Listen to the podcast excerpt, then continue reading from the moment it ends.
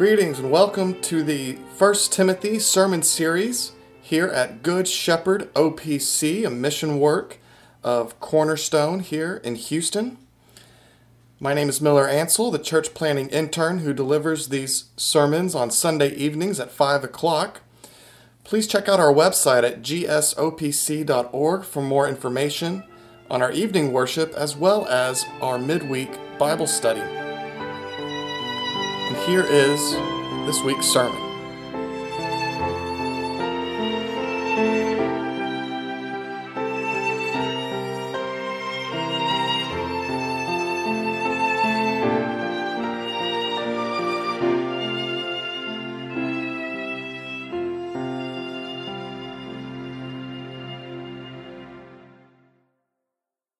Our Old Testament reading comes from Proverbs 28.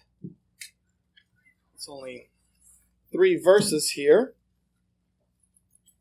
Uh, but dealing with, um, of course, the mercy of God, a great theme for tonight. Also, with how we deal with our sins. Do we try to hide them from God, from people, from ourselves? Or do we face up to them and, uh, and embrace the grace of God? So, Proverbs 28 verses 12 through 14. This is the word of the Lord.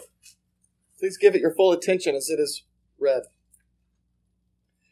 When the righteous triumph, there is great glory. But when the wicked rise, people hide themselves. Whoever conceals his transgressions will not prosper. But he who confesses and forsakes them will obtain mercy. Blessed is the one who fears the Lord always. But whoever hardens his heart will fall into calamity. And if you'll turn to our sermon text in 1 Timothy, 1 Timothy chapter 1, we'll, uh, we'll just read the sermon text, chapter 1, verses 12 through 17. I thank him who has given me strength, Christ Jesus our Lord, because he judged me faithful, appointing me to his service. Though formerly I was a blasphemer, persecutor, and insolent opponent, but I received mercy because I had acted ignorantly in unbelief. And the grace of our Lord overflowed for me with the faith and love that are in Christ Jesus. The saying is trustworthy and deserving of full acceptance that Christ Jesus came into the world to save sinners, of whom I am the foremost.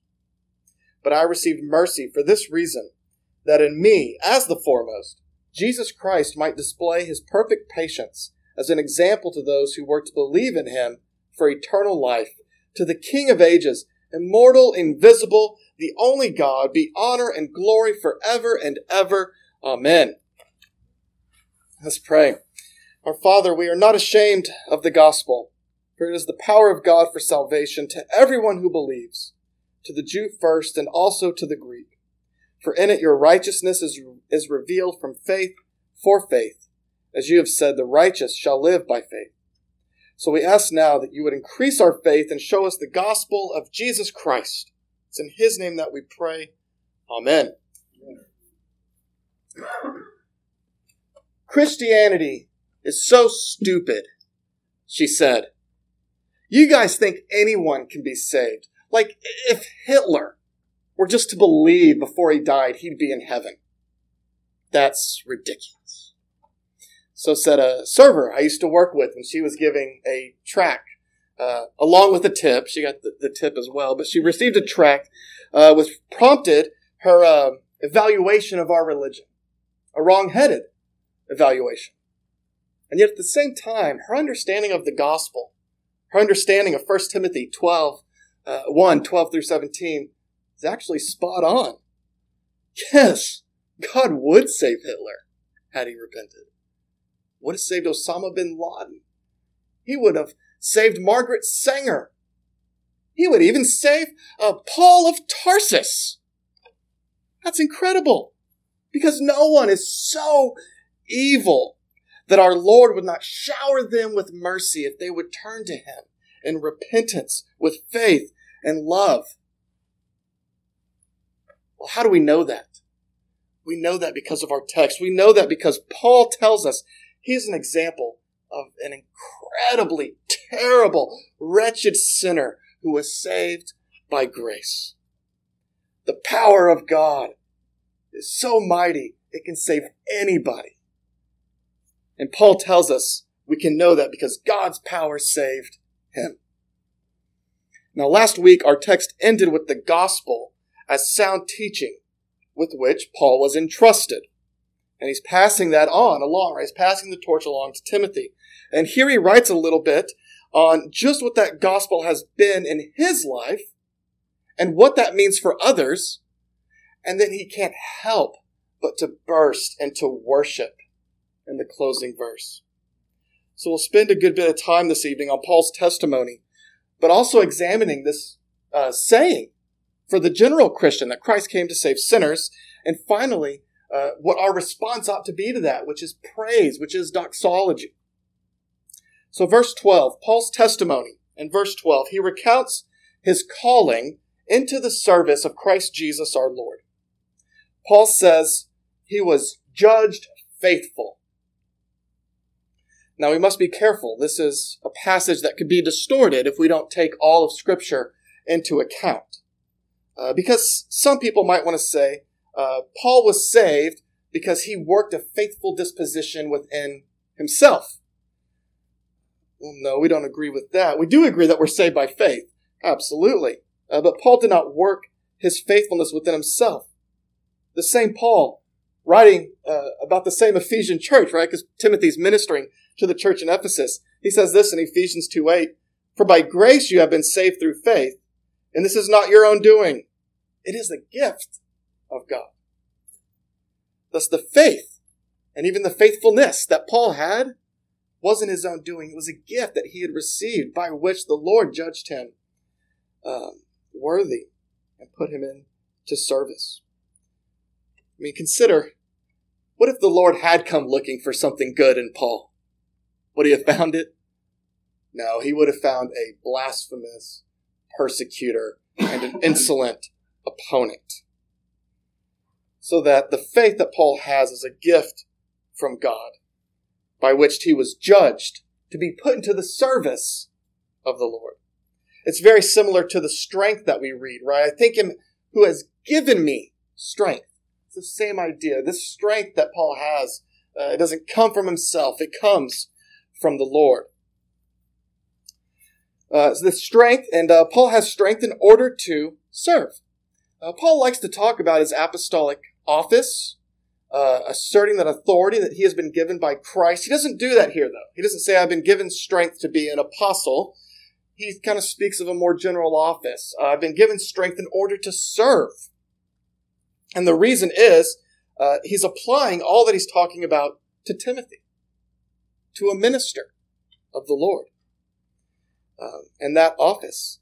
It's in order that Timothy and even ministers today would never forget that they're not preaching or they're not elders or they're not deacons according to their own ability. They are ministers, they are elders, they are deacons according to the strength that has been given them by God. God calls men to minister. Man doesn't call himself, and men don't call men. The Lord calls men. And that brings up an application point that we're going to see throughout First Timothy. Uh, because Timothy, obviously, Paul's writing to a minister, and so you might sit there saying, "Well, I'm I'm never going to be a minister. I'm never going to be an elder. I'm never going to be a deacon. Do I really need to, to come to Good Shepherd and hear all of this?" Well, I can give you a couple of reasons right now why you should come and hear all of this and study First Timothy.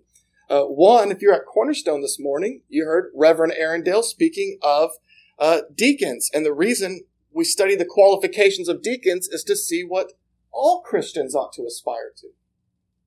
And I'll add, not just deacons, elders, ministers.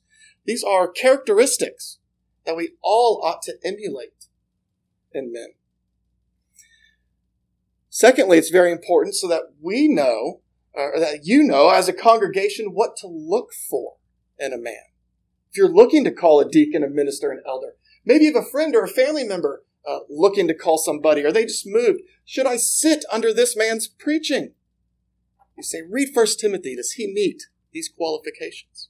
So these uh, application points, they're for all of us. They're not just for men serving in office. And the qualification that we draw from verses 12 and 13 here this evening is the minister's sense of an unworthiness to his calling. Too many preachers do not have an acute sense of their own sinfulness, and their preaching suffers for it. We must ask ourselves does the minister know his depravity, or is he proud and arrogant? Paul never forgot the mire. As David said, the, the Sheol, or the hymnal says, uh, the lowest hell. He, Paul never forgot the lowest hell that Christ brought him out of.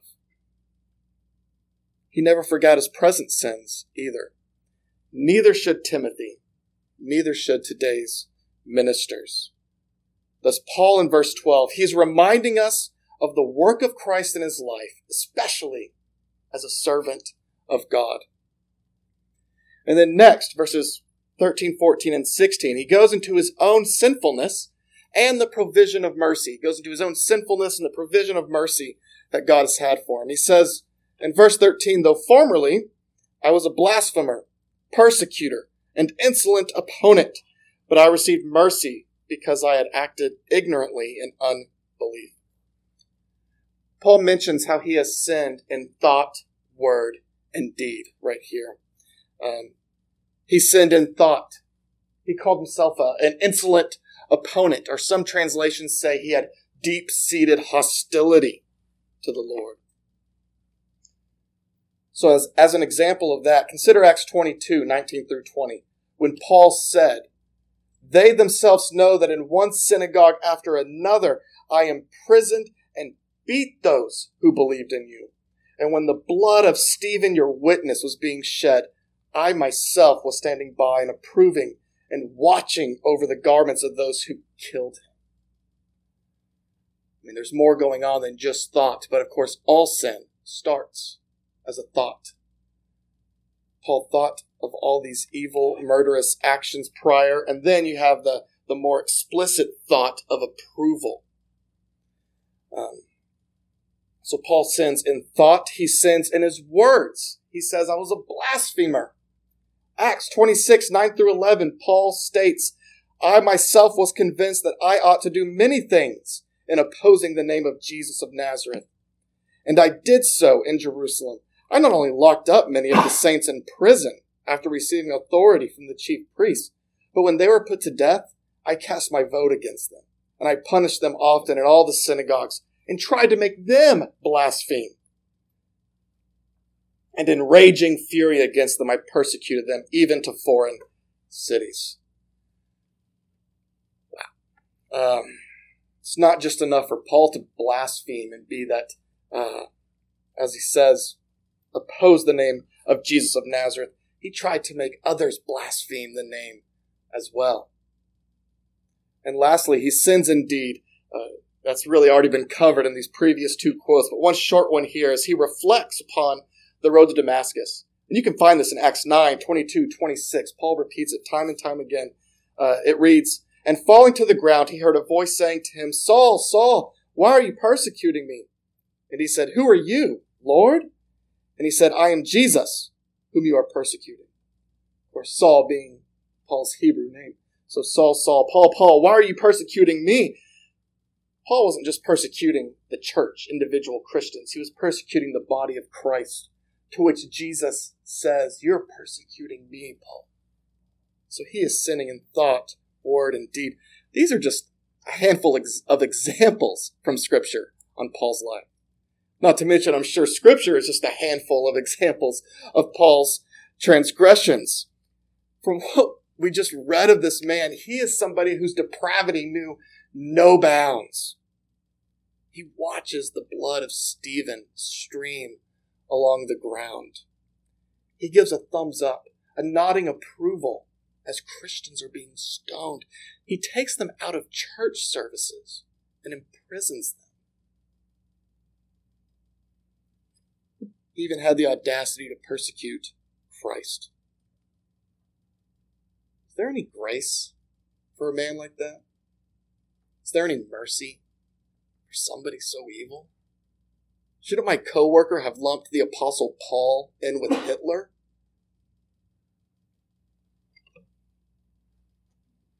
But I received mercy. That's what Paul says. Here's a man. He understood his godless depravity, and he sees it for what it is rebellion against his creator, a breaking of his law. Friends, you may not be murdering Christians, but what has stopped you? Nothing. That same wickedness, worse wickedness, could be in all of us. It could be in me, were it not for God's grace. And although we're not murdering Christians, our sin is just as godless, it's just as rebellious as Paul's is. Do not be deceived. Learn. Instead, learn from the Apostle Paul, not to glory in yourselves, to glory in God's mercy. Too often we take our sin lightly. We become self righteous. We think, oh, yeah, God did 99% of the salvation and I did 1%. That's 1% too much. Paul makes it clear there was only evil inside of him. He did not change himself.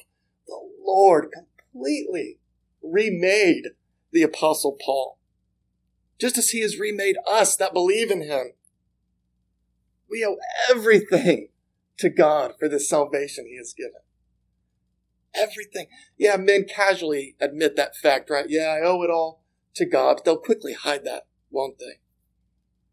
They try to make excuses. They're the exception to the rule. They're allowed to sin. Um, no. Why, why do we do that? Why don't we face up to our depravity? Why are we self righteous from time to time? It's because we don't understand mercy.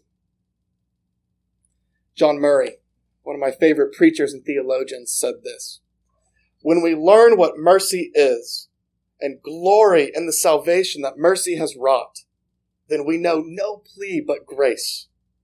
We are willing to face the gravity of our sins.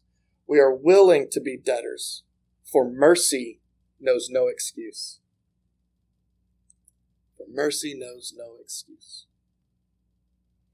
We have to face up to our sins, no matter how they were committed.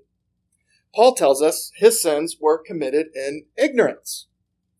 That's why he received mercy.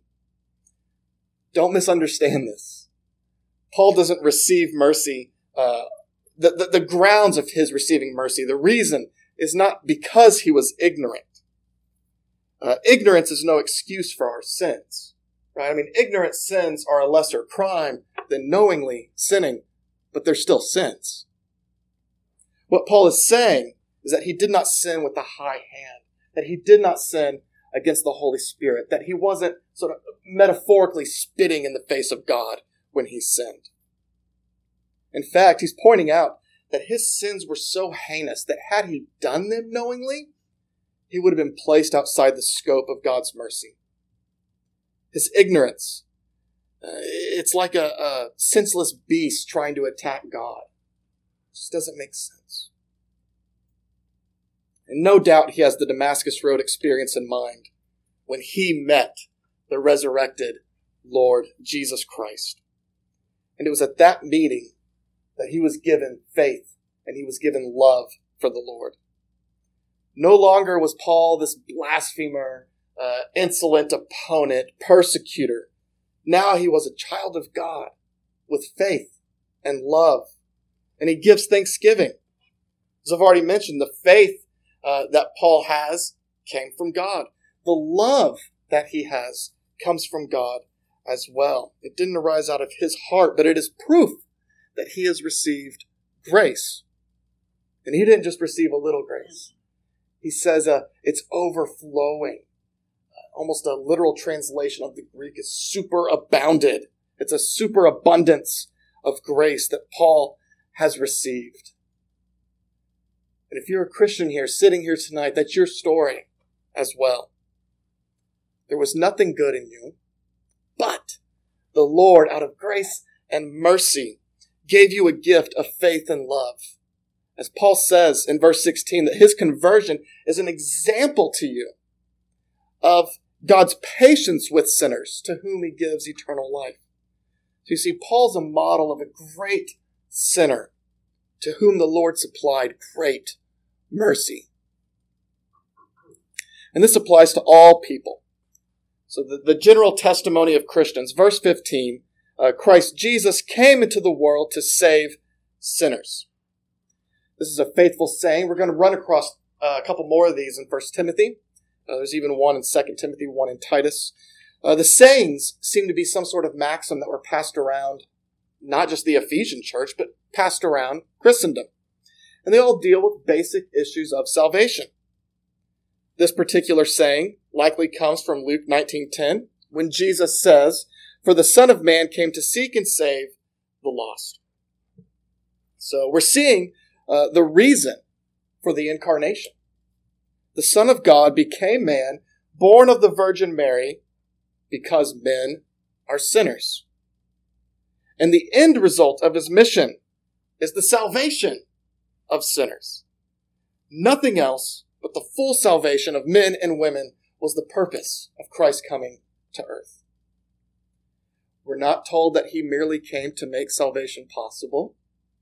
Uh, we're not told that he came to kind of help us and nudge us along to salvation or that he came to be a good example. He did it all. Everything needed for salvation was supplied by Jesus Christ in his coming to earth. It is upon him that all of our hope rests. That's why his name is Jesus, after all, right? His name means Yahweh saves. We've seen that we're unworthy of God's salvation, but there is hope in Jesus because Yahweh or God saves. And this faithful saying that Christ saves sinners is 100% absolutely true. Unlike the false teachers we've been talking about in weeks past, false teachers who have speculations and myths, that's not truth. But Christ came to save sinners. That's 100% true. We can trust it because it is the Word of God. Then, as Paul considers his life and the great sins he has committed and the great salvation that has been brought to him, he cannot help but be caught up into doxology. That is, into praise and worship of our great God who has had mercy upon him. Is that is that what we do when we consider our salvation? Do we get caught up into praise and to worship? Or have we become cold and jaded? For those of us who have been in the church for quite some time, the good news can kind of become old news. We are like the Ephesian church in Revelation, who needs to return to its first love last Tuesday doing door to door outreach, I experienced a number of people in need of returning to their first love. You say, Are, are you a Christian? Yes, I'm a Christian. Where do you go to church? I don't know. The one down the road. I haven't been in a year. It's quite troubling. How do we avoid that trouble? How do we return to our first love? We follow Paul's example of never forgetting that we are sinners who received mercy and then respond in worship. Often we call that worship a doxology. It comes from uh, Greek meaning a word of praise. We're bursting into a word of praise as Paul does from time to time in his letters. And this is here, if, uh, 1 Timothy 1.17, classic doxology. They follow four uh, parts here and Paul has them all. First, uh, the first part of this doxology, the one being praised. Who is it? The King of the ages, which is the which is God, the sovereign ruler of all things. And since we know God is in control, that He's the King of the ages, we can truly believe that He'll save us, as that faithful saying goes. Secondly, in a doxology is the statement of praise itself. Here it is immortal, invisible, the only God. So Paul praises God as he is immortal. He has no beginning, he has no end, he's not subject to decay. We can also note that any immortality found in humans or angels uh, is not essential to our nature like it is God's, but it is a gift that God has given to us. He also says God is invisible. Children's uh, catechism captures this well. Uh, what is God? God is a spirit and doesn't have a body like a man. Can you see God? No, but he sees me. It's a great uh, summary of John 4:24 that God is a spirit. And then Paul praises God because he is the only true God. People invent their own gods and idols, uh, but only one is true, and that is the Trinitarian God of Scripture to whom Paul is giving praise. The third element of a doxology is that duration of praise. Here Paul says, honor and glory forever and ever. The God who is merciful and saves wretched sinners is most assuredly worthy of praise for eternity. And the final element of a doxology is the Amen, which uh, is an affirmation of all that has been said. When we say Amen, uh, whether it's at the end of a prayer, at the end of a, uh, of a hymn or a psalm, uh, we're saying that everything we have just spoken is true. And that's what uh, Paul ends his doxology with here. Uh, very truly, everything Paul has just said is absolutely true. We are sinners of whom Christ came to save. Perhaps you're here this evening. Maybe you came tonight thinking a lot like the server uh, from the beginning of the sermon, uh, thinking, uh, I'm going to compare myself to my neighbor. I'm not as bad as them. I mean, come on. I'm no Hitler. Well, friend, it's only by God's common grace that you are no Hitler. And I urge you tonight, right here in your seat, to shun any self righteous thinking. Repent, turn to the Lord in faith and love, just as the Apostle Paul did. As we finish up here, may you sing the hymn of praise after the sermon as the first hymn you've ever sung as a new believer in Christ. Or perhaps you've been a Christian for quite some time and you've grown cold uh, concerning your first love. Again, I say, look to Paul as the example. He never got over meeting the resurrected Christ. It's by God's grace you too have met the resurrected Christ. Not like Paul on the road to Damascus, but you have met him through his Holy Spirit. You have met him through the preaching of the word and sacraments. You have met him in the scriptures. Don't be jaded, beloved. Be like Paul. Find the good news so unbelievable that you can never get over the grace and mercy that you've been shown. Continue to recall why Christ came. Recall the unlawful arrest. Recall the crown of thorns placed on his head. Recall his beard being yanked out. The nails piercing his hands and his feet. Recall the atonement on the cross and his resurrection three days later all for sinners like you and me. See, Christ didn't sin. He didn't deserve any of that. But he took our place in order that we might be God's people and give praise to the one who is worthy. We were hopeless, and he gave us the hope of eternal life. So let us now, let's pray, and then let's burst into doxology as the Apostle Paul did. O King of ages, who is immortal and visible, the only God. We give praise to you, for you have pitied an unpitiable people. You have loved the unlovely.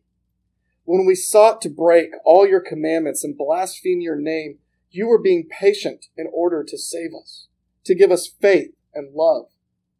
Forgive us for our forgetfulness. Help our unbelief. Make us to be people who never forget and go out this very week in awe and bewilderment that the Creator and Sovereign Ruler has had grace and mercy upon us. We pray this in Christ's name.